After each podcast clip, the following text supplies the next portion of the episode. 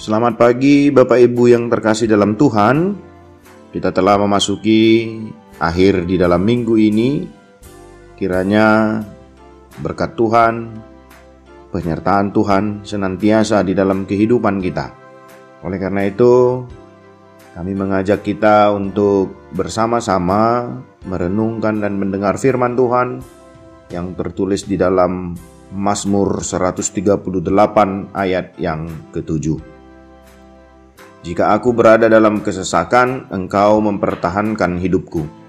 Terhadap amarah musuhku, Engkau mengulurkan tanganmu, dan tangan kananmu menyelamatkan aku. Demikian firman Tuhan.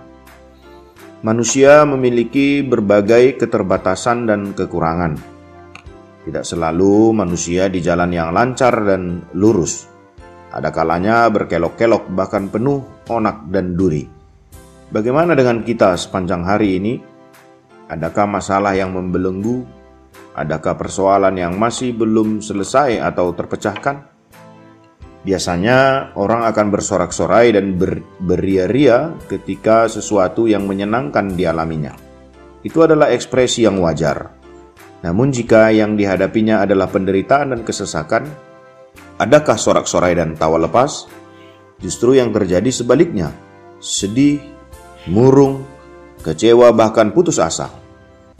Mari kita perhatikan juga perkataan Nabi Habakuk ini. Sekalipun pohon ara tidak berbunga, pohon anggur tidak berbuah, hasil pohon zaitun mengecewakan, sekalipun ladang-ladang tidak menghasilkan bahan makanan, kambing domba terhalau dari kurungan, dan tidak ada lembu sapi dalam kandang, namun aku akan bersorak-sorai dalam Tuhan, beria-ria di dalam Allah yang menyelamatkan aku. Habakuk tiga ayat tujuh belas hingga delapan belas.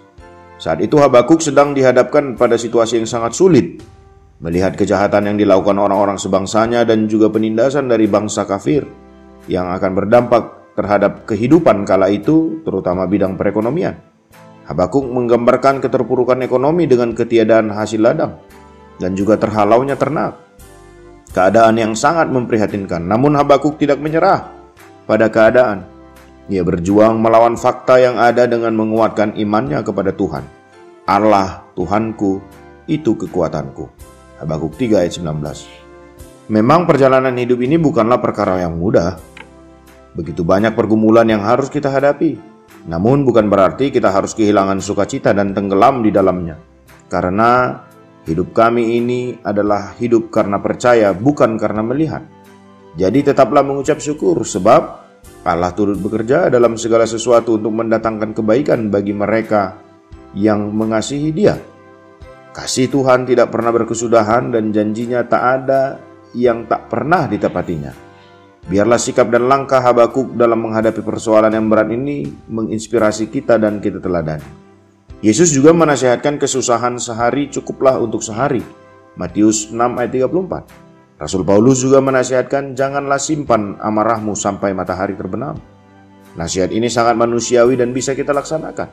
Yang penting maukah kita melakukannya, karena diperlukan keikhlasan dan kerendahan hati.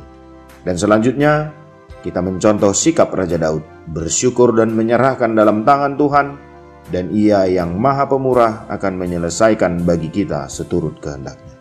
Kembalilah kepada firman Allah, Tuhan memberkati.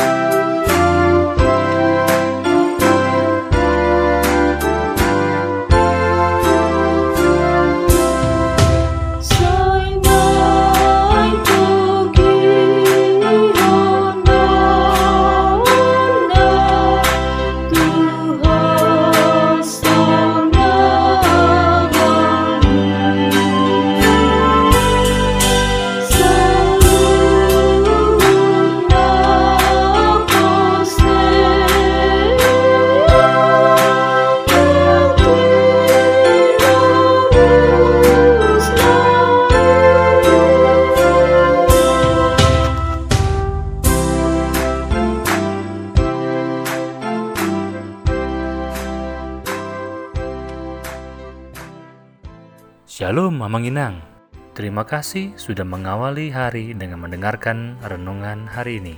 Yuk bagikan renungan harian ini kepada keluarga kita, sehingga firman Tuhan itu tidak kembali sia-sia, namun berbuah dan terpelihara.